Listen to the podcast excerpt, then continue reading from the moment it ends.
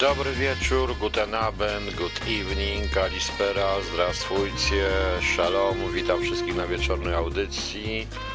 Y, To, o czym zacząłem, to oczywiście Ryszard Jasiński, który zagrał nam Cantaloupe, Cantaloupe Island Herbie Hancocka. Też, y, no nie będę przedstawiał Herbie Hancocka, wszyscy powinni wiedzieć tak na dobrą sprawę. Posłuchajmy jeszcze chwilę.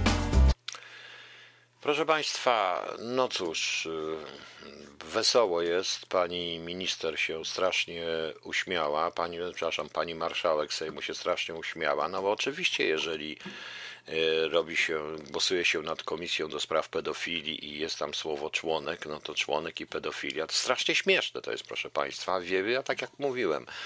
Poza tym jest ogromnym skandalem, że wyeliminowanie i to przez PiS i przez większość sejmową w ogóle i to dziwną koalicję zresztą, bo to PiS, PO i, i tam inni, księdza Isakowicza Zalewskiego, co jest zresztą dla mnie w ogóle niezrozumiałe, bo jest to jedyna chyba osoba, która mówi, mm, która wymaga autolustracji zarówno od Kościoła i twierdzi, że Kościół również nie powinien Kościół nie powinien, proszę Państwa, y, zamiatać pod dywan.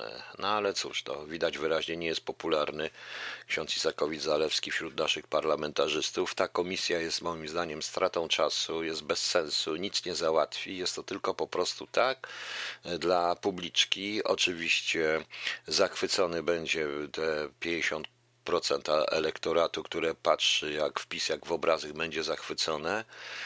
Pozostałe 50% im to serdecznie wszystko wisi, bo innymi sprawami się zajmują, więc y, no cóż. No, a tymczasem, proszę Państwa, dopuszczamy również do sytuacji, zajmując się bzdurami, y, dopuszczamy do sytuacji, w której ambasada Ukrainy w Polsce wydaje, wydaje oświadczenie w związku z Wołyniem, gdzie również Polacy są i to ci z II Rzeczpospolitej obarczeni za masakrę ludności polskiej, za ludobójstwo na Wołyniu, obarczać również i Polaków, więc e, kiedy to się skończy, nie wiem. Nie sądzę, żeby to się skończyło, dlatego że e, dlatego że w tej chwili, jak zauważyłem, jest coś dziwna, bardzo dziwna między PiS, PO i chyba tylko poza Konfederacją jest bardzo dziwne jakieś porozumienie, że próba jakiejkolwiek krytyki Ukrainy, to człowiek od razu jest ruską onucą i jest już po prostu i jest rosyjskim agentem. To jest coś przerażającego. To jest naprawdę coś przerażającego. Zresztą z przerażeniem przeczytałem dzisiaj na Facebooku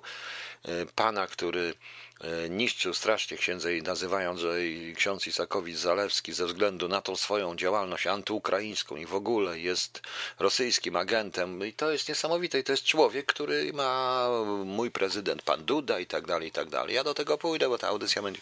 Dojdę jeszcze do innych spraw e, z tym związanych, bo ta audycja będzie miała trzy części. Pierwsza, jak wiecie, trochę będzie wierszyków śmiesznych, a e, potem chcę powiedzieć jeszcze o jednej e, dość, moim zdaniem, ciekawej sprawie, a na końcu trochę historii. Trochę historii. E, ciekawe, co na to elektorat modlący się do PiSu. Panie Aniu, oni się nadal będą modlić do PiSu. Dzisiaj z przerażeniem e, zauważyłem również parę rzeczy, o których chcę powiedzieć w drugiej części, bo chcę powiedzieć trochę o wolności twórczej i przeczytać pewien list otwarty. Natomiast chciałbym powiedzieć jedno. Ja poszło w internecie i poszło, że ma być jakaś petycja w sprawie zakazania i ukarania więzieniem za obchodzenie Halloween w Polsce. Ja tutaj bym nie robił zbyt wielkiego halo przy tym, dlatego że jest ustawa o petycjach i jest coś takiego, każda petycja musi być rozpatrzona. Ktoś to wydobył, dziennikarze i walą bez sensu. I nawet najgłupsze petycje o to, na przykład, żeby masło było słone albo cukier słony, też musieliby rozpatrzeć, więc to nie ma sensu po prostu. Natomiast nie byłbym tak troszeczkę mm, temu wszystkiemu, może bym na to nie zwrócił uwagi, gdyby nie jedna rzecz. Otóż y, Ministerstwo Edukacji Narodowej y, zaleca, zaleca i nakazuje, że w szkołach odbywać się będą mogły tylko wyłącznie imprezy chrześcijańskie mieszczące się w polskiej tradycji, y, co oznacza koniec balów halloweenowych, wróż andrzejkowych czy walentynek. Proszę Państwa, jest to totalna bzdura no i to jest właśnie achrześcijańskie, antychrześcijańskie. No na tym polegało chrześcijaństwo Anno Domini 966, ale ja nie mogę żądać od Ministerstwa Edukacji Narodowej wiedzy, ponieważ tak się składa, że Ministerstwo Edukacji Narodowej żadnej wiedzy historycznej nie ma. Jeżeli do tego dojdzie, to będziemy musieli także z programu wyrzucić dziady Mickiewicza i prawie całego Słowackiego, e, e, łącznie z Balladyną, Mazepą i tak dalej, bo to jest oparte na niechrześcijańskich, właściwie przedchrześcijańskich, słowiańskich gusłach i e, różnego rodzaju obrzędach, jak same dziady. Więc to jest totalna paranoja przecież, prawda? A dziady to jest coś w rodzaju takiego Halloween notabene, tym bardziej, tak Pani Anio, to jest petycja 2000, oni muszą to, więc przestańmy po prostu, to są bzdura. E, to są, e, to jest totalna, to jest totalna bzdura akurat to wszystko, więc ale robienie czegoś takiego i zalecanie, no co, na siłę imprezy chrześcijańskie jakie? No ale proszę zobaczyć, bo na przykład ktoś opublikował zdjęcie Y, człowieka ubranego za śmierć, przez śmierć, jeszcze jakoś i tak dalej, tak dziwnie i mówi i pyta się, czy to Halloween? Nie, to polscy kolędnicy. No, no właśnie. A za czym pani jest? Dlaczego pani jest pani Barbaro za? Za czym? Za tym, żeby yy, za, za, tym, za tym, żeby to zrobić? Przepraszam bardzo. Andrzejki to jest polska, typowo polska tradycja, więc to jest bzdura. Walentynki są bardzo miłą tradycją ogólnopolską, ogólnoświatową, znaczy się także i polską. No to co, ludzie sobie mówią, że się kochają. Czy tego też zakazać? A o czym to jest chrześcijaństwo? Tym bardziej, że e, chrześcijaństwo Anno Domini 966 adoptowało również, a nie niszczyło. Adoptowało część obrzędów pogańskich, czyli obrzędów Słowian, więc bądźmy szczerzy, no ale trudno mi żądać od tego ministra edukacji narodowej, żeby był wykształcony, bo to jest zupełnie innego. No. E, panie Tomaszu, tak zgadza się. A jak rząd bawi się w święta żydowskie, to można, czy to chrześcijańskie? No właśnie. Też mówię po prostu, nie o to chodzi. Każde święto się szanuje. Jeżeli ktoś jest, to proszę bardzo.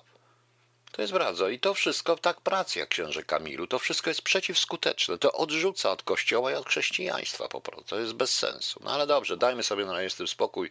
Do wolności twórczej wrócimy jeszcze. A ja chciałem Państwu przeczytać sobie takie, no miałem Państwa rozśmieszyć, bo y, był taki Owidiusz, który y, napisał Arsamandi, czyli sztukę y, miłości. Poza, poza metamorfozami napisał jeszcze i jest takie coś, w starożytnym Rzymie też, proszę Państwa, kobiety się malowały, jak Państwo wiedzą, jak wiecie, no i tutaj napisał coś takiego, to jest fragment Arsamandi, właśnie, środki gwoli gładkości twarzy niewieści. Posłuchajcie. Uczcie się o mileńkie upiększać twarzyczki i jakimi środkami chronić ich gładkości. Kuszt, kunsz podarki cerery dał dla ziemi dziczki i bezpłodnej i oset ostry nie zagości. Kunsz z owoców usuwa cierpko-gorzkie soki, owocem ze szczepienia radują się drzewa. Kunsz jest piękny, więc złotem zdobią dach wysoki, a czarna ziemia wdzięczny na, na się marmur wdziewa. Wełnę częstokroć sycił w tryjskiej purpurze, Indie nam ku ozdobą niosą kość słoniową, za Tatiusa rządów, Sabinów córze, może której pług milszy był niż wdzięk jej. Owo wączas to chyba ławę matrona opasła, ogorzała, swym ciężkim uginała cielskiem i zamykała owce, które córka pasła, przedma skrzętnie i w ogień nosi, niosła drewno z zielskiem. Lecz wasze matki słodkie zrodziły dziewczęta, dla waszych ciałek tylko złotem tkane szatki, każde jak różnie trefić wonny włos pamięta, pragnie swą wdzięczną ręką w kamień stroić rzadki. Pereł sznur zarzucacie na swą szyję białą, kolczyk z pereł pieściwym waszym łóżką cięży, Dobrze, że chcecie gładkie twarze mieć i ciało, kiedy wiek nasz też wydał zdobiących się męży. Dzisiaj mąż prawie przeszedł strojem słodką panią, mało w czym już przewyższy małżonka wdała. Proszę Państwa, to jest dwa tysiące lat temu ponad. Kto szuka miłości i poluje na nią, nurze, któż by to zganił wasze piękne ciała. Na wsi mieszka w Ostrefi wśród głuchych pieleszy, a to skryją, niech a to ujrzy ją wspaniałą. Każdy rad i urodą wielce swą się cieszy, więc dziewice kochają piękne, piękne swoje ciało. Paw pochwalony wdzięczne swe pióra roztoczy, niemy ptak, lecz urodą rad się pyszli zgoła. Piękność wasza nas rządzy płomieniem zamroczy, niczym przy niej są magów popędliwe zioła. Niewieściowym zielskom, ni wywarą mężej, nie próbujcie cieczy się klaczy, ani pieśnią marsijską rozczapi się węże, ani fala zbierzała źródła nie obaczy. I choć mieć Temasej z kasrogi zgiełk wydaje, luna swych przecie nigdy nie opuści koni. Naprzód dziewczęta, dbajcie o swoje obyczaje, piękna twarz z piękną duszą prędzej miłość skłoni. Miłość duszyczki stała, piękność czasem ginie, e, twarz kochana z barszczkami porana będzie, przyjdzie czas i zwierciadło niemiłe już ninie i drugi powrót, powód zmarszczek żal wielki przybędzie. Czas szlachetnej duszycce nie przyniesie zguby ani jej, póki życia miłość nie odbierze. Nurze, gdy piękne ciało sen opuści luby, by twarz blaskiem jaśniała, to czynić należy. Jęczmień przez libyjskiego nam słane rolnika zbłócić od plew i plewek trzeba jak należy. Dziesięcią jaj zmoczona równej wagi wyka, ale sam jęczmień wagi niech dwie libry mierzy. Kiedy to wszystko wietrze wysuszy powietrze, niech to oślica zmieli na mąkę we błynie, pierwsze zrzucone rogi jelenia niech zetrze się i zmiesza, część szóstą assa adasz jedynie. Gdy się dobrze wymiesza wszystkie owe mąki, zaraz musi się przesiać poprzez gęste sita. Dwanaście bulw narcyzów dodaj bez osłonki, które strze na kamieniu ręka pracowita. Sekstans jeszcze, żywica, tussyjskie nasienie, dziewięciokrot tyle miodu trzeba, byś do dokładła, która natrze twarzyczkę tym środkiem uczenie, jaśniejsza w swojej gładkości będzie od zwierciadła. Ani wahaj się także ugotować bobu, co pęcznieje, a również białego łubinu. Waga ich po trzy libry musi być u obu, trzeba je do zmielenia posyłać do młynu.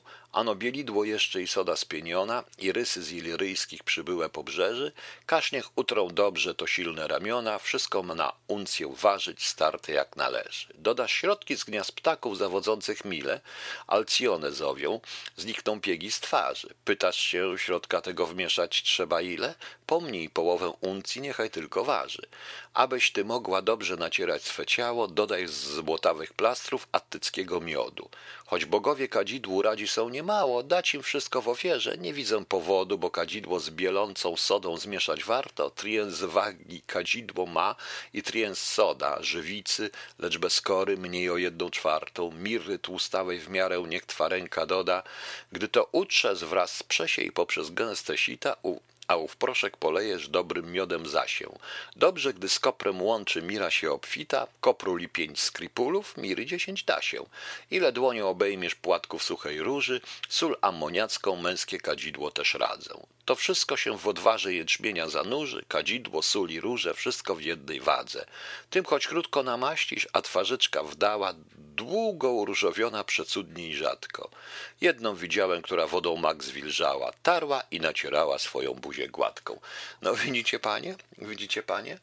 Ile to musiało kosztować takie mikstury? No nie tak dużo, bo mm, wiecie Państwo, w Rzymie były również e, różne salony piękności, różnego rodzaju lekarze, nie tylko lekarze, ale i tego typu, próbowano również tego typu mm, gredencje, bo jak zwykle też nikt się nie chciał starzeć. No nie było operacji plastycznych, ale prawdopodobnie to walczy z marszkami. Proszę Państwa, e, to jest Owidiusz, środki gwoli gładkości twarzy niewieściej. Więc spróbujcie. Tutaj inne są nazwy. Tutaj też ważne jest jeszcze niektóre, bo Scriptulus to chyba była szczypta, o ile pamiętam. Nie pamiętam dokładnie te środki miar. Także Ovidiusz, jak widzicie Państwo, pisał również i takie rzeczy. O. Natomiast, proszę Państwa, e, jeszcze jedno, jeszcze trochę poezji.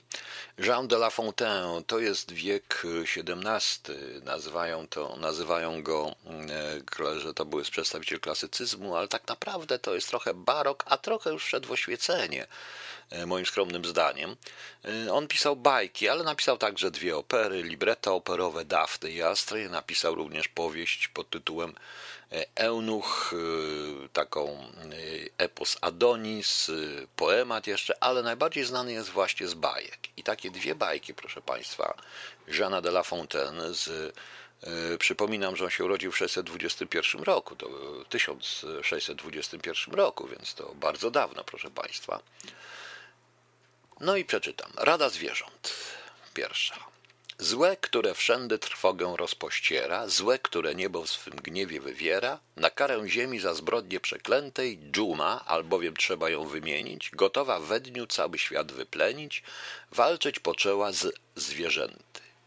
Nie wszystkie ci prawda umierały, ale zaraza wszystkich zesłabiła wcale. Nie widać było, by który pokarmu dla się szukał i napicia. Każdy z nich chory, smutny i ponury czekał na koniec bdlejącego życia. Liszki do kaczek już się nie skradały, wilk się nie czaił na niewinne cielę, synogarlice z krzaków pozmykały, zniknęła miłość, zniknęło wesele. Lew zatem zwierzęcego król udzielny państwa uczynił walną radę z swojego poddaństwa. O moi rzeczy, mili przyjaciele, czujemy złe powszechne i, wąt i wątpić nie trzeba, że to za nasze winy jest wyroku nieba. Kto tu z nas najwinniejszy, niechaj na ofiarę pójdzie gniewu boskiego, może srogą karę ubłagamy tym czynem, może, kto zaprzeczy, jednego zguba skazem powszechną uleczy. Dzieje stare nas uczą, że w takowej mierze za niewinnych szło jedno najwinniejsze zwierzę. Nie pochlebiajmy sobie bez pobłażania, chciejmy ściśle rozważyć stan swego sumienia. Co się więc tyczy najprzód mnie samego, wyznaję, iżem dość poczynił złego, nieraz bez prawa żadnego napadłem na cudze stada i sąsiedzkie sioła. Bydlot niewinnych tysiące pojadłem, cóż mi te, proszę, zrobiły, nic zgoła, nawet zjadłem, jeśli wyznać szczerze, pasterze. Jeżeli tedy ze mnie jest potrzeba, pójdę sam za was na ofiarę nieba. Lecz sądzę, by rzetelnie, jakem ja uczynił, każdy z was równym siebie sposobem obwinił. Bowiem podług słuszności życzyć nam należy, by zginął najwinniejszy a wtem lis wybierze na środek koła. Miłościwy panie, skrupuł ci rzecze, podał to wyznanie. I cóż to za grzech, uważacie zwierzęta, jeść niewolnicze i głupie bydlęta? I owszem, dla nich honor czynić panie, jeśli się które na pokarm dostanie. Co zaś pasterze? O, ci wszyscy warci, by żywcem byli ze skóry obdarci. To są tyrani, co w srogiej zniewadze chcą mieć nad nami chimeryczną władzę. To lis wymówił, a pochlebce mili zgodnie to samo stwierdzili. Nie chciano zatem zbytnie przetrząsać i innych potężniejszych matedor, choć najbardziej winnych ni zajadłość lamparta, ni tygrysa zbrodnie, wsklątpiano na każdego, kto broił swobodnie. Zgoła wszystkie zwierzęta lubogrzeszne były, za mniej winnych, za świętych jednak się sądziły. Nareszcie osioł w podobnym sposobie zaczyna spowiedź. Przypominam sobie, iżem raz rzeczy o wieczornej chwili szedł poświęconej kamedułów łące, głód wielki, pochop i ziółka pachnące, czyli też myślę, diabli mnie skusili, że garstkę trawy zerwałem, złem to uczynił, bo prawa nie miałem. Łotr i złoczyńca wszyscy krzyknęli, wilk na trzy części kazanie podzieli, że winien osioł pójść na ofiarę, cały go naród lżył i przeklinał, że na nich ściągnął tak srogą karę jeść cudzą trawę. Co za kryminał. Zatem na osła padł wyrok śmierci. Żywcem roztargać na ćwierci, proszę Państwa. Właśnie to była Rada Zwierząt i jeszcze jeden Lafontaine, szarlatan. Bardzo zresztą aktualny ten szarlatan jest, proszę Państwa. Na całym świecie pełno szarlatanów, wszystkich rodzajów i stanów. Ten zwykły kuglarz odwiedza kierbasze, skacze na linie i łyka pałasze. Tamten zbadawszy przyrody tajniki, od wary chwastów leje walembiki. W wodę alpejskie, gdy zamienił śniegi, wygładza zmarszczki i wywabia pieki. A inny, wiedząc wiedzy chełpiąc się polorem, składa piśmienne dowody, iż mocą swojej metody nieuka zrobił doktorem lub co najmniej oratorem. Taki to mędrzec na królewskim dworze, szeroko prawił, co umie i może. Nie chcę się chwalić rzeczy, więc krótkimi słowy powiem, że w sztuce wymowy jestem mistrzem Cycerona. Jakiego kto chce głupca, niech wyszuka, ujrzyjcie moja nauka, cudów dokona. Wrok? Nie wrok, w miesiąc, do biesa, w kąt wpędzi Demostenesa. Osła mi dajcie, nawet nie człowieka, osła najprawdziwszego, osła dardańskiego, a kto dożyje, no ten się doczeka, że osioł będzie ministra kolegą. Zgoda, król rzecze, właśnie w stajni mojej gotowy uczeń dla waszmości stoi. Jeśli mi z osła zrobisz adwokata, czeka cię suta zapłata. Gdy się nie uda, będziesz wisiał, bratku, ale tymczasem w zadatku dostaniesz tysiąc dukatów. Uda się, rzekł szarlatan. Mogę na to przysiąc, lecz by spełnić tak trudne zadanie, potrzeba czasu, najjaśniejszy panie. Lat najmniej pełny dziesiątek. Wtedy na podziw wszystkich osłów i oślątek przywiodę mego osła Cycerona.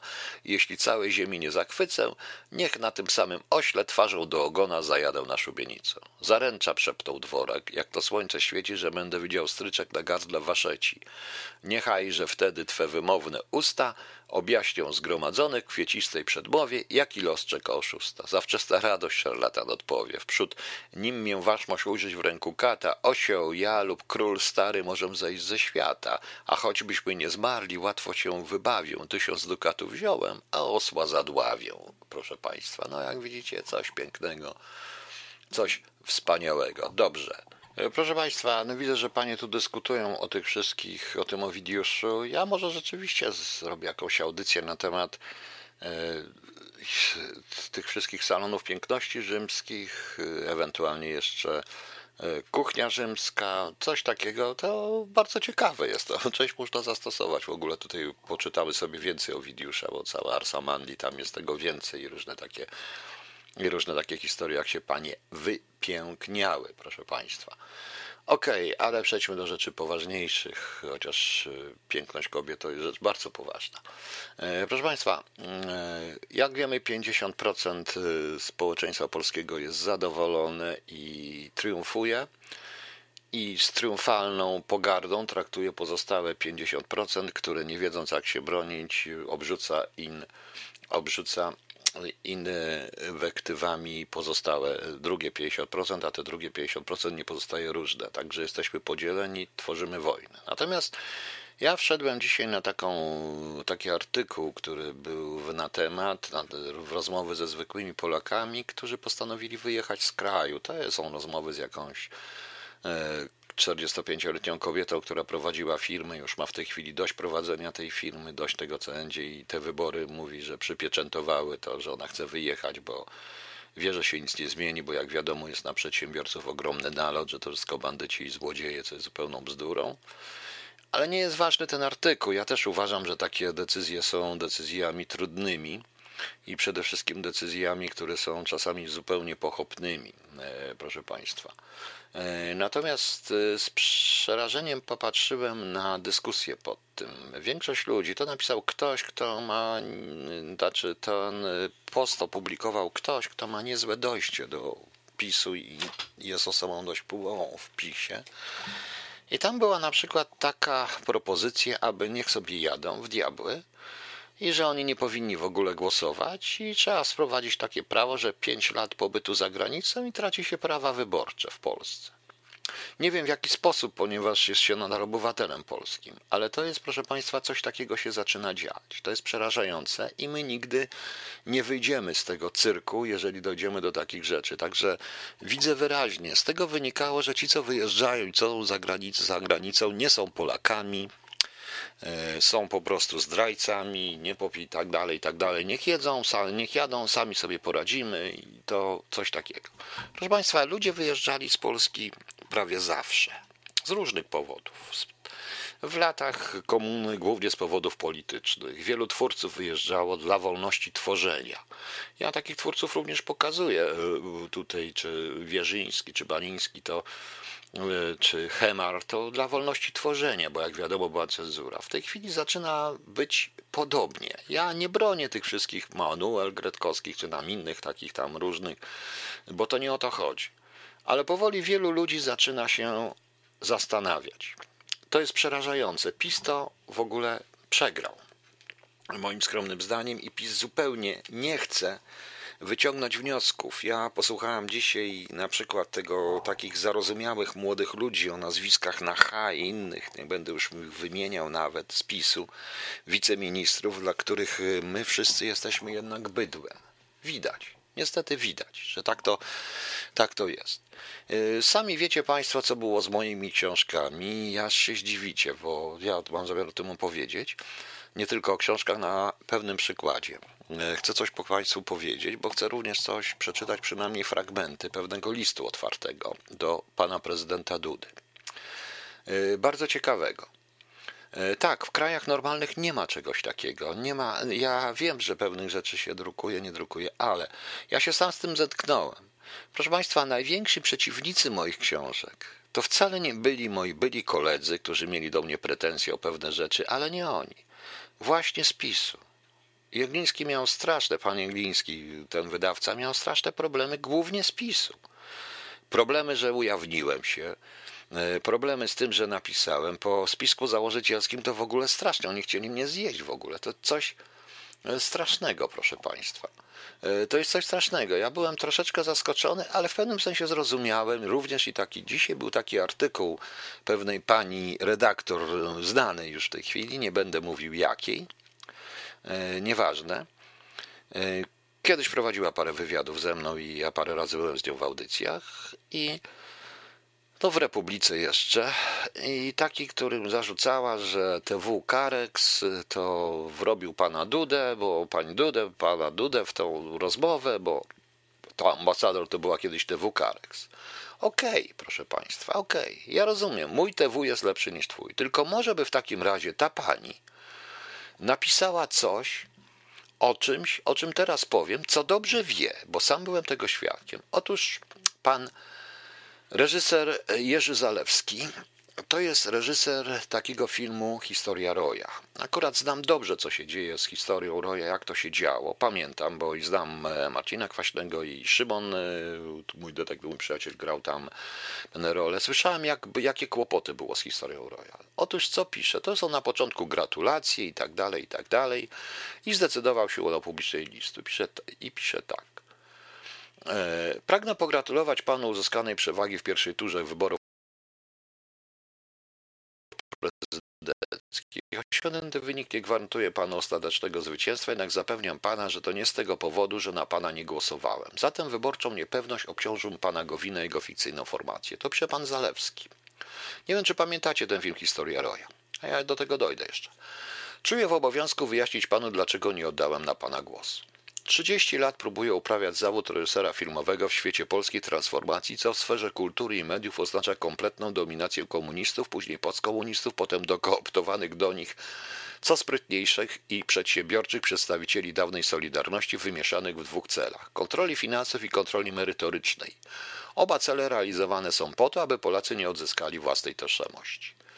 Wtedy gdy pan prezydent wahał się co do swojego światopoglądu, przytulając się do Unii Wolności, ja próbowałem realizować ważne dla Polaków firmy czy programy o Michale Falcbanie, Zbigniewie Herbercie, Władimirze Bukowskim, program pod prąd, w którym omawiałem z wykluczonymi w trzeciej RP niechętnie widziałem w mediach, ważnymi dla polskiej walki o wolność postaciami.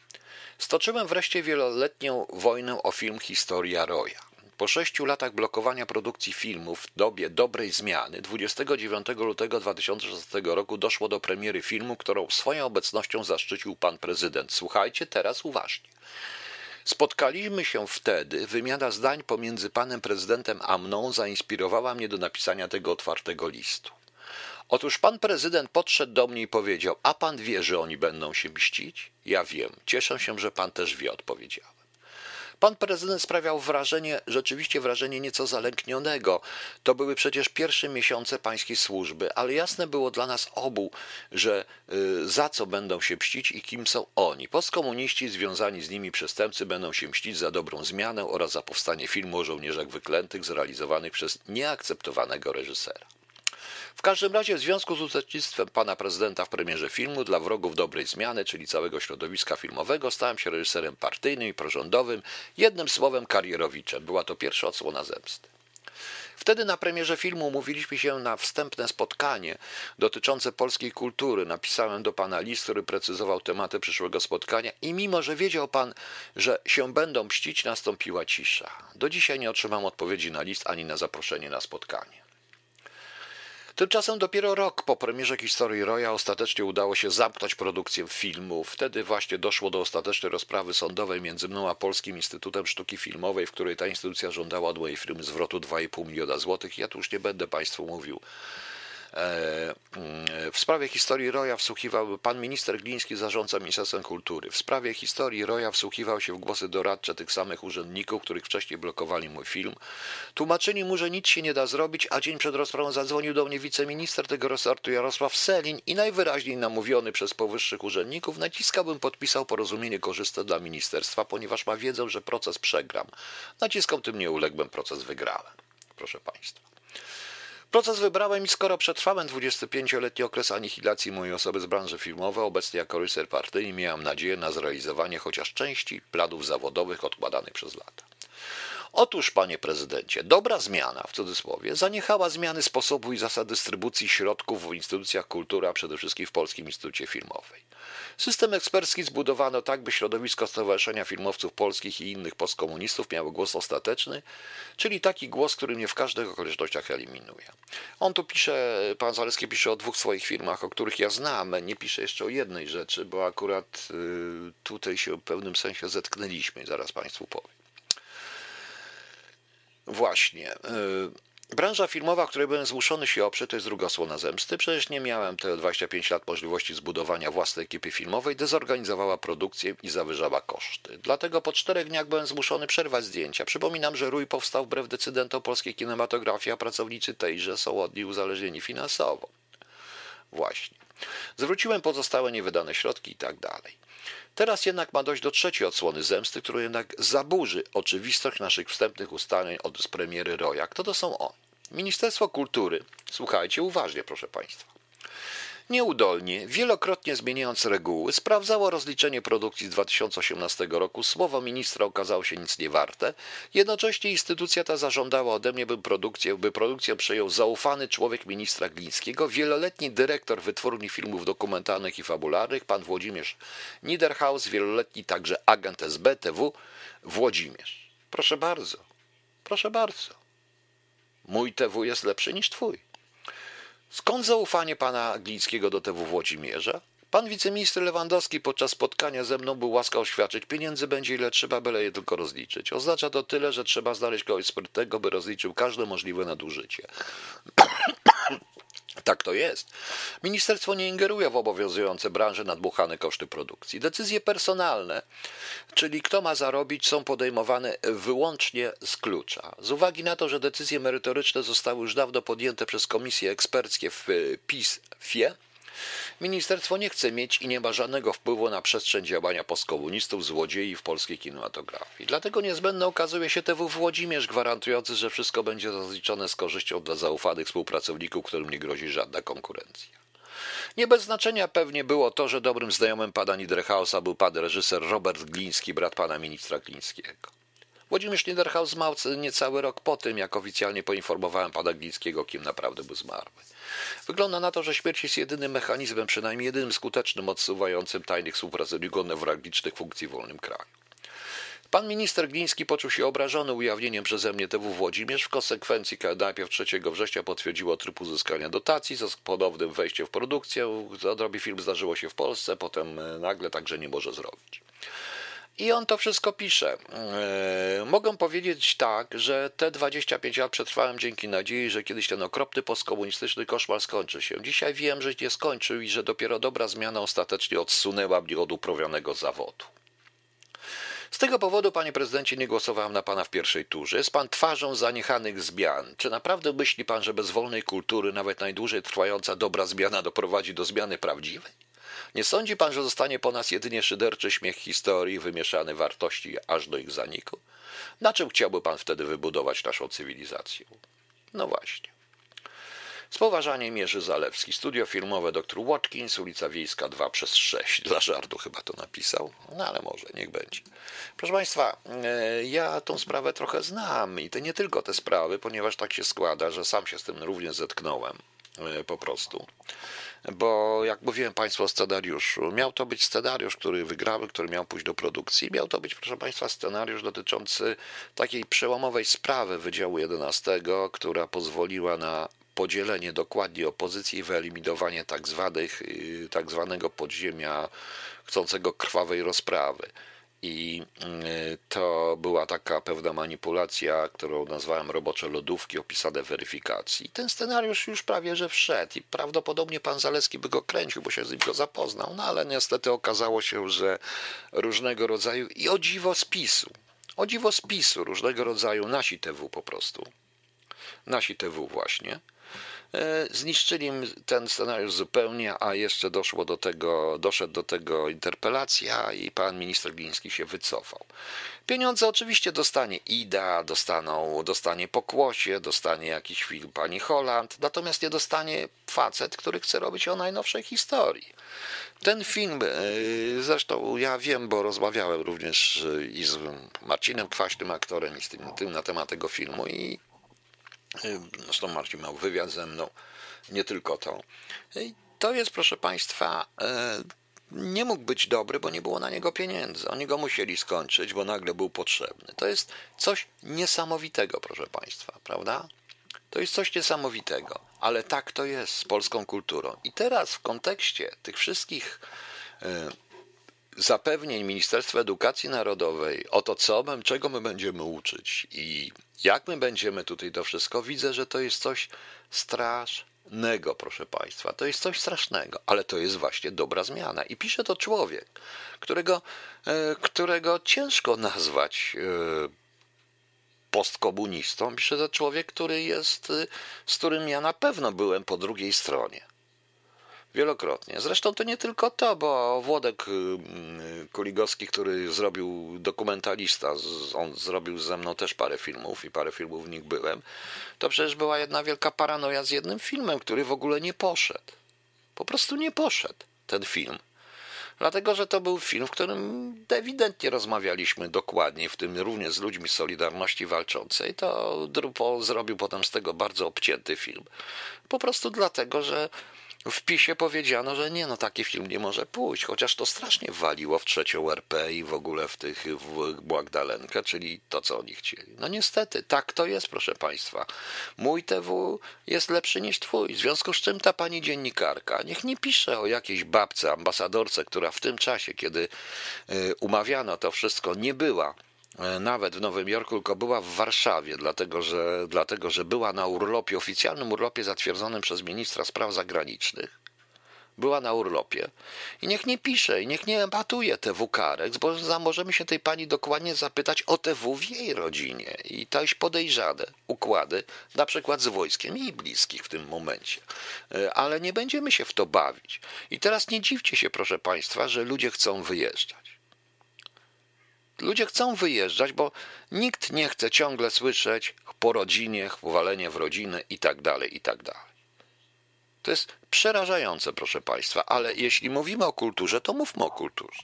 A pomysły niedokształconego ministra, którym dostał, jest ministrem edukacji narodowej na tematy co uczyć, co nie uczyć, powiedziałem.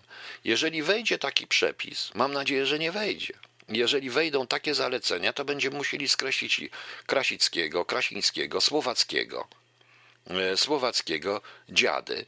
Będziemy musieli skreślić Horacego, całą Tuwima, Gałczyńskiego, Broniewskiego, Leśmiana, wszystkich, wszystkich. Kto zostanie?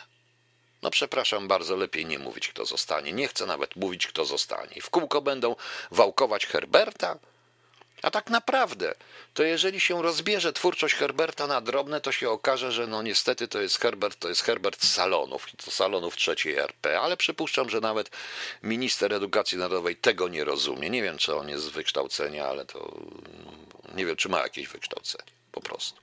Okej, okay, proszę Państwa. E, pan Kamil Mazurkiewicz, do, niestety żyjemy w nienormalnym państwie, w zasadzie nie jest to państwo. Tak, w zasadzie nie jest to państwo, bo jeżeli państwo walczy ze swoją kulturą, a kultura ma wszystkie oblicze. I to jest ta wolność twórcza. To jest ta wolność twórcza, gdyż ja, gdy, ja nigdy nie mogłem powiedzieć tego, co chciałem w tych wszystkich. Yy,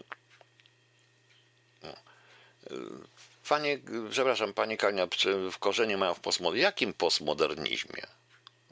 Absolutnie. No. No. no właśnie, będziemy mieli szkołę disco polo. No po prostu był taki już jeden, bo ja przechodzę, będzie część historyczna po piosenkach. Był już taki jeden, proszę Państwa, bardzo ciekawy człowiek, który, jakby to Państwu powiedzieć, no, jakby to Państwu powiedzieć, był taki już jeden, który też mówił, że Polacy powinni się, że Polacy powinni uczy, nauczyć się do stu Y, czytać tylko duże litery, do 100 i cztery klasy szkoły podstawowej im starczą. I szkoła disco polo, po prostu. No. Znany reżyser woli kręcić w Czechach niż u nas. Chciał zrobić historyczne filmy, ale dał sobie spokój. Pff, ja wiem o tym. Wielokrotnie ja powiedziałem, ja jestem gotów, ja mówiłem nawet, jest cała masa scenariuszy. I nie chodzi o to, żeby zarobić. Mam to gdzieś. No, mam to gdzieś.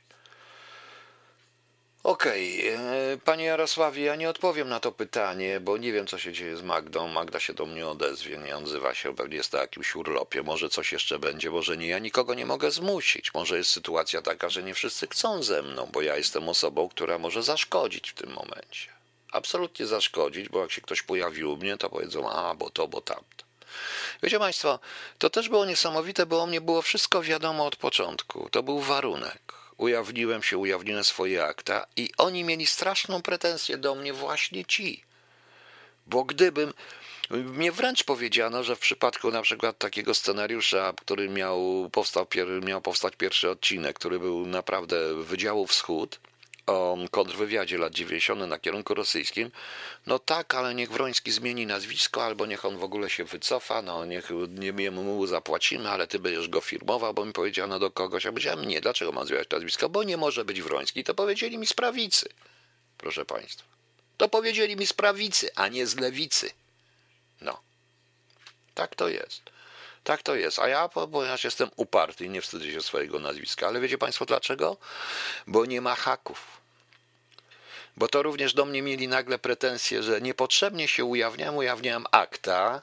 Nieważne, bo to jest teraz minister i Mm, jeden z ministrów i służby po prostu też go to interesują, no bo w tej chwili, jak ja ujawniłem swoje akta i w ogóle, no to ciężko by, żebym ja w ogóle coś na temat służb mówił, bo te po prostu i tak dalej. Po prostu nie było haków. Nie mają haków, no. A haki w smak. Ok, proszę Państwa, wracam z częścią historyczną. Już na sam koniec. Dość ciekawa to będzie historyczna teoria spiskowa. Ostrzegam. Historyczna teoria spiskowa i no ale Kroste Keller, dwa oblicze Ewy i a potem sami zobaczycie co, bo wiecie. No, bo na pewno wiecie. Ósmym grzechem głównym naiwność.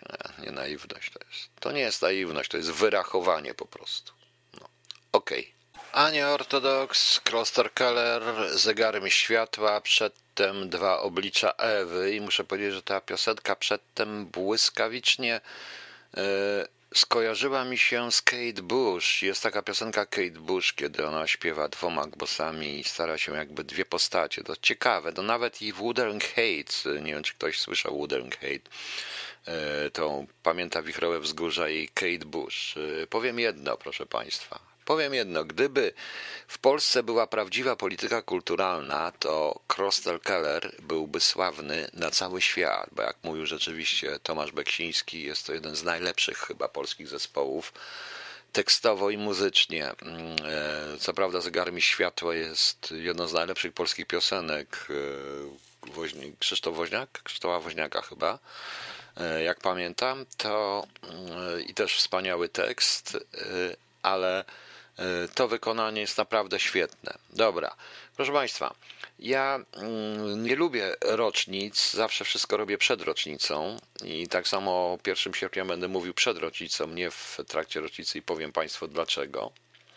I powiem Państwu dlaczego, ale dzisiaj nie będę mówił o 1 sierpnia, dzisiaj będzie o czym innym. Chociaż e, na, wpadłem na ten temat, bo e, pan Piotr Zykowicz wydał nową książkę o Studnickim. Nie czytałem jej, no nie mam jej, nie wiem jak jej kupić, w ogóle nie mam możliwości jej kupna, nawet nie wiem czy jest e-book jakikolwiek, ale z przyjemnością bym ją przeczytał. E, z przyjemnością bym przeczytał tą książkę. To to był Studnicki, no to w, swoją, w swoim czasie, no to jeszcze jak dorwę, to powiem o tym. No pan Zykowicz popełnia jeden błąd tylko. Nie czytałem książki, co prawda, ale poprzednie czytałem i już chyba wiem jaki. E, e, wiem jaki mm, błąd, e, znaczy o tym błądzie kiedyś powiemy. O tym błędzie kiedyś powiemy, proszę Państwa. No ale tak, zbliża się 20 lipca. Jak Państwo wiecie, 20 lipca był zamach Stauffenberga. W Gierłoży, czyli w kwaterze Wolfszance, w kwaterze, głównej kwaterze Hitlera, był zamach Stauffenberga. Nieudany, Hitler przeżył, wszyscy wiemy, co się stało, ale nie o to mi nawet chodzi. Widzieliśmy filmy, w tym ten najgłupszy film pod tytułem Walkiria z Tomem Cruise'em, który w opasce na oku, przebrany w mundur e, niemieckiego oficera, skakał po paczkach, e, bo tak można stwierdzić. Te filmy są lepsze filmy na ten temat, również i dokumentalne. Z Gierłożą w ogóle jest problem, bo tak się składa, że ja byłem tam e, w Gierłoży, co oh, cholera, nie było miesiąca, każda wycieczka, która przyjeżdżała do Kiejku, to czy wszyscy to trzeba było tam jeździć, jeździło. A ponieważ ja się interesuję tymi sprawami, tym wszystkim zjeździłem z przyjemnością, no jest pewien problem, bo z jednej strony ciężko ładować państwowe pieniądze w zabytek dotyczący Hitlera, ale z drugiej strony jest to kawał jednak historii arcyciekawej. E, arcy, arcyciekawej historii, proszę Państwa.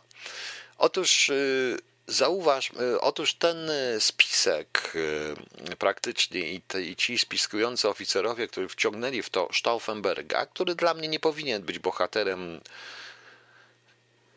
ze względu na przykład na jego listy z Polski, to co pisał i myślał o Polakach, on zresztą myślał o zupełnie czym innym, proszę Państwa. On myślał zupełnie zresztą, o nim wtedy myśleli o czym innym, o dogadaniu się z aliantami, pójścia na ruskich, ale o Polsce nie było mowy w ogóle. Y, ten spisek cały czas, czyli Beka, Hepnera, Strupnagela, Witzlebena, oficerów Abwehry, a także i Canarisa, Ostera i y, niejakiego Hansa von Dohany, y, Ernsta von Weizsäckera z Ministerstwa Spraw Zagranicznych Eryka Korda ciągnął się od roku 1938. Dopiero w 1944 znalazł się właśnie znalazłby się znalazłby się, znalazł się taki właśnie Klaus von Stauffenberg. Ale jest niemożliwością, musicie Państwo wiedzieć, że mniej więcej 3 czy 4 kilometry od Gierłoży, czyli od Wolfszance, od kwatery Hitlera, znajdowała się willa Hochwald, y, wysoki, y, wysoki las, to jest tak, tak to w tłumaczeniu. Hochwald która była kwaterą i willą Himmlera, proszę Państwa. Tak, Heinricha Himmlera, którego nie było w trakcie tego wybuchu w Berlinie, był wcześniej, dzień wcześniej był w głównej kwaterze Hitlera i pojechał nocować do swojej willi. E, do swojej willi. Właśnie do tego Hochlandu. I teraz jest e, Hochwaldu. I teraz jest bardzo ciekawe, proszę Państwa, czy Himmler wiedział o tym czy Himmler wiedział o zamachu Stauffenberga. Ja zakładam, to jest ta teoria spiskowa, że musiał dokładnie wiedzieć. Proszę Państwa, mniej więcej pod koniec 1943 roku e, Himmler już zaczął nawiązywać przez Szwajcarię e, tajne zupełnie i ukrywane również przed Hitlerem rozmowy z aliantami. Amerykanie twierdzą, że było, odbyło, się dwóch, odbyło się spotkanie z wysłannikiem Hitlera w Nebe ze, ze wysłannikiem Himmlera w, w Szwajcarii, ale oni wręcz odrzucili to. Odrzucili to. E, e, to możliwości rozmów z Hitlerem. Czy odrzucili, czy nie? Nie wiem. Tego nikt nie powie, Amerykanie też na ten temat nie mówią, proszę Państwa. E, ten zamach nie wyszedł chciano uruchomić, proszę Państwa, wówczas plan Walkiria. Plan Walkiria to był coś w rodzaju, mówiąc w skrócie i dzisiejszymi słowami, to był plan po prostu na wypadek e, jakiegoś e, e, ataku na rząd, czy śmierci głównych tych z rządu i przejęcie władzy przez siły policyjne, czyli co zrobić na wypadek W. Teoretycznie nie Wehrmacht, ale siły policyjne i to jest pewna nielogiczność, bo tymi siłami było również kompania SS, przy czym kompania wartownicza, która w rezultacie zniszczyła zamach, zamach y, w Berlinie. W Berlinie w czasie zamachu był tylko Goebbels. Himmler y, musiał wiedzieć i SD musiało wiedzieć o tym spisku. Co więcej, musieli mieć ludzi w środku. Wydaje mi się, pomyślcie, co by było, o czym myślał Himmler. Gdyby usunąć Hitlera, Himmler rozpocząłby naturalny sposób, przejąłby władzę. Przejąłby władzę, bo miał te siły policyjne, byłby w stanie spacyfikować i rozpocząłby rozmowy z aliantami, rozmowy z Amerykanami. Po prostu. I tak, panie Misiu Małym Rozuku, przed chwilą o tym powiedziałem, że miał około 6 kilometrów. Przejąłby władzę. I chciał rozmawiać z aliantami, podpisać pokój z aliantami i pójść na Rosjan. I pójść na Rosjan. To jest Himmler. Himmler musiał jako pierwszy wiedzieć o tym, że zamach nie wyszedł i Hitler żyje, zanim jeszcze dowiedział się Goebbels. Następną sprawą jest arcyciekawą historią w tej całej teorii spiskowej jest to, że Hitler otrząsnął się z tego samego zamachu i zabronił i to samo przekazał Goebbels y, kapitanowi, który rządził kompanią wartowniczą. Kazał im aresztować cały ten sztab tych spiskowców, ale zabronił y, wykonywania wyroków, czy oni mieli być żywi. Y, teoretycznie, tak jak to w filmach sprzedają również Niemcy z różnych powodów, From, generał From wydał ten rozkaz, ale nie, dlatego że ten Kapitan nie musiał słuchać, on już awansował do pułkownika generała Froma. Nie musiał, bo podlegał Himmlerowi. Kto wydał rozkaz usunięcia spiskowców? Prawda? Usunął spiskowców bardzo szybko, co było troszeczkę bez sensu i wbrew y, woli Hitlera i bez sensu z punktu widzenia, y, z punktu widzenia jakiegokolwiek wywiadu, kontrwywiadu czy sił policyjnych totalnie bez sensu, bo, e, bo zabija się natychmiast ludzi, zamiast wydobyć od nich informacje na temat zasięgu spisku, rodzaju spisku i tak dalej, i tak czyli to zamachu w sumie na państwo, prawda? Bo zamach na Hitlera był traktowany jako zamach na trzecią Rzeszę i zamach na państwo. Więc w tym momencie ktoś, kto wydał rozkaz kapitanowi, który wykonał te wyroki, awansowanemu telefonicznie do pułkownika, przepraszam, e, musiał otrzymać on rozkaz nie od Froma, on Froma by nie posłuchał, tylko musiał posłuchać swojego szefa z SS, czyli Reichsführera Himmlera, prawda? Następna sprawa jest arcyciekawa, ponieważ jak wiadomo, hitlerowcy i e, Trzecia Rzesza stosowała odpowiedzialność zbiorową. I bardzo ciekawe są, proszę Państwa, losy dzieci, które oni sami wspominają, dzieci Stauffenberga. Okazuje się, że te dzieci zostały, wiadomo, że jego dwóch braci natychmiast, y, jego dwóch braci aresztowano, oni zostali rozstrzelani, oni zginęli. To też Himmler zaczął chować pewne źródła najprawdopodobniej. I, ale dzieci, dzieci zostawił. Dzieci zostały, dzieci zostały przesłane do jakiegoś domu dziecka gdzieś tam zupełnie tak, jakby on chciał zachować sobie E, zachować sobie e, zakładników dla siebie. Po prostu zakładników, po prostu, żeby miał jakąś funkcję przetargową w stosunku do tych ludzi z Zachodem, ponieważ bezpośrednio po zamachu i po opanowaniu, zresztą i po rozbiciu zamachu Stauffenberga, e, on nawiązał, zintensyfikował kontakty, o czym również mówił Eichmann w czasie procesu swojego w Tel Awiwie. On Mm, zrobił on nawiązał natychmiast szereg kontaktów, usiłował zdobyć, i między innymi przez hrabiego Bernardotę, nie tylko, y, tak jakby mówiąc, że y, mówiąc, że po prostu, że on jest y, że on jest gotów podpisać umowę, zaprzestać tej wojny, zaprzestać prześladowania Żydów i tak dalej, i tak dalej, i tak dalej. Tak jakby zidentyfikował. Himmler to prawdopodobnie, jeżeli to jest prawda, jeżeli to jest jeszcze jeden, jest jeszcze jedna przesłanka. Otóż zachowanie e, szefa SS w Paryżu. Szefa SS i policji, który tak praktycznie tego dnia, w którym był zamach, nie wiedząc, czy zamach się odbył w ogóle i czy udał, on już zaoferował Romlowi podporządkowanie się Romla, podporządkowanie się jego wojskom i zaprzestanie w ogóle różnych takich historii w ten sposób. Czyli tak jakby przygotowywał się. Tak jakby wiedział dobrze, co było. Więc to jest ciekawa teoria spiskowa, czy Himmler wiedział. Wtedy byśmy doszli do wniosku, że zamach Stauffenberga był nie tylko, był oczywiście zorganizowany przez spiskowców, ale idealnie sterowany przez największego właściwie bandziora w historii ludzkości, czyli przez Heinricha Himmlera. Ciekawe, prawda? Nie wiem na ile to jest prawdopodobne, czy nie. Nikt tego nie zbadał i nikt nie chce zbadać.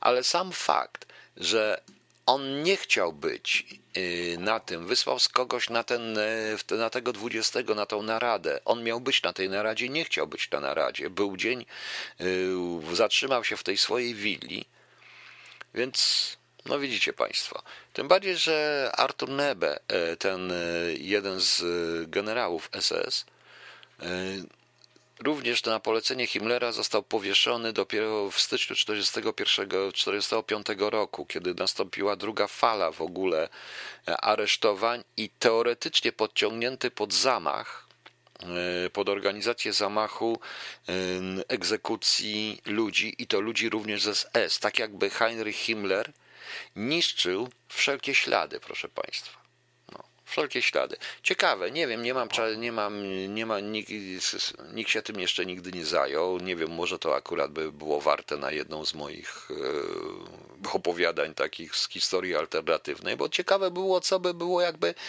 zamach się udał i Himmler przejął władzę, a Himmler tylko mógł przejąć władzę, bo na pewno w planie Walkiria to, czego ci śpieści spiskowcy nie wzięli pod uwagę, nie byliby w stanie opanować, opanować tego wszystkiego, a Himmler był, jeśli rzeczywiście był przygotowany do tego wszystkiego, jeżeli rzeczywiście jest tak, jest prawdopodobne to, co ja mówię i tak by się stało, to prawdopodobnie SS by przejęło władzę.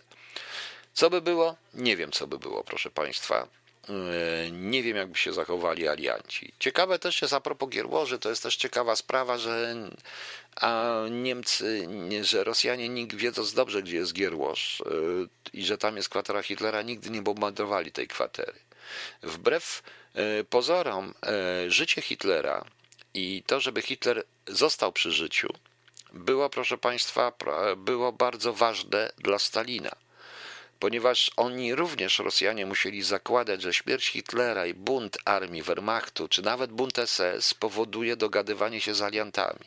A wtedy alianci może nie, natychmiast, nie zaczną natychmiast wojny ze Związkiem Radzieckim, ale zajmą Berlin, tak jak chciał Patton. Szybko zajmą Berlin, o wiele szybciej, bo prawdopodobnie wtedy inaczej by wyglądała inwazja. No ale cóż, możemy tylko spekulować. Ok, proszę Państwa, e, to są takie tematy mm, dziwaczne. Może Wam się, może się Państwu spodoba, może nie. Jutro mamy ogólnopolski Dzień Tabaki, Światowy Dzień Międzynarodowej Sprawiedliwości, haha, i Światowy Dzień MOI. MOI, jak zabijcie mnie, nie wiem, to nieważne. A imieniny obchodzą Aneta, Bogdan, Jadwiga, Akwilina, Aleksja, Aleksy, Andrzej, Donata, Dzierżykraj, Felix, Januaria, Konstancja, Leon, Leona, Marcelina, Sekunda, Sperat, Teodota, Teodozy, Teodozjusz, Westyna. Januaria nie pasuje, a Doaria to jest styczniowa, prawda? No, tu powinna być bardziej Julia. Julia, Julianna, no zobaczymy. Wszystkim, w każdym razie wszystkim solidizantom wszystkiego najlepszego, wszystkim jubilatom też. Ja Państwu dziękuję, zapraszam jutro na audycję o 13 na kolejny odcinek Choluba i na audycję wieczorną. A w niedzielę, coś w sobotę wybieram się do Ravensbrück, to chcę to zobaczyć. Tym bardziej, że moja ciotka została rozstrzelana w 1943 roku w Ravensbrück. Była e, członkiem organizacji wywiadowczej Wisła, działającą jeszcze przed, w ramach ZWZ-u przed AK i tam wpadli. Dość ciekawa historia. Okay. A e, i chcę zobaczyć właśnie Ravensbrück, zobaczyć jak to jest to coś, jakaś audycja z tego będzie. Yy, oczywiście, proszę Państwa, mam nadzieję, że dorwę tą książkę pana Zychowicza, bo to jest ciekawa postać. Co by było, gdybyśmy, Studnicki, co by było, gdybyśmy poszli i kiedy z trzecią Rzeszą, jakby to wyglądało. No ciekawe. A wbrew tym wszystkim, którzy mówią 50% ludności, niech sobie Polski Polaków, niech sobie wyjeżdżają i już, nie potrzebujemy ich, to ja puszczam Happy Sad. Wrócimy tu jeszcze. Dziękuję bardzo. Dobranoc.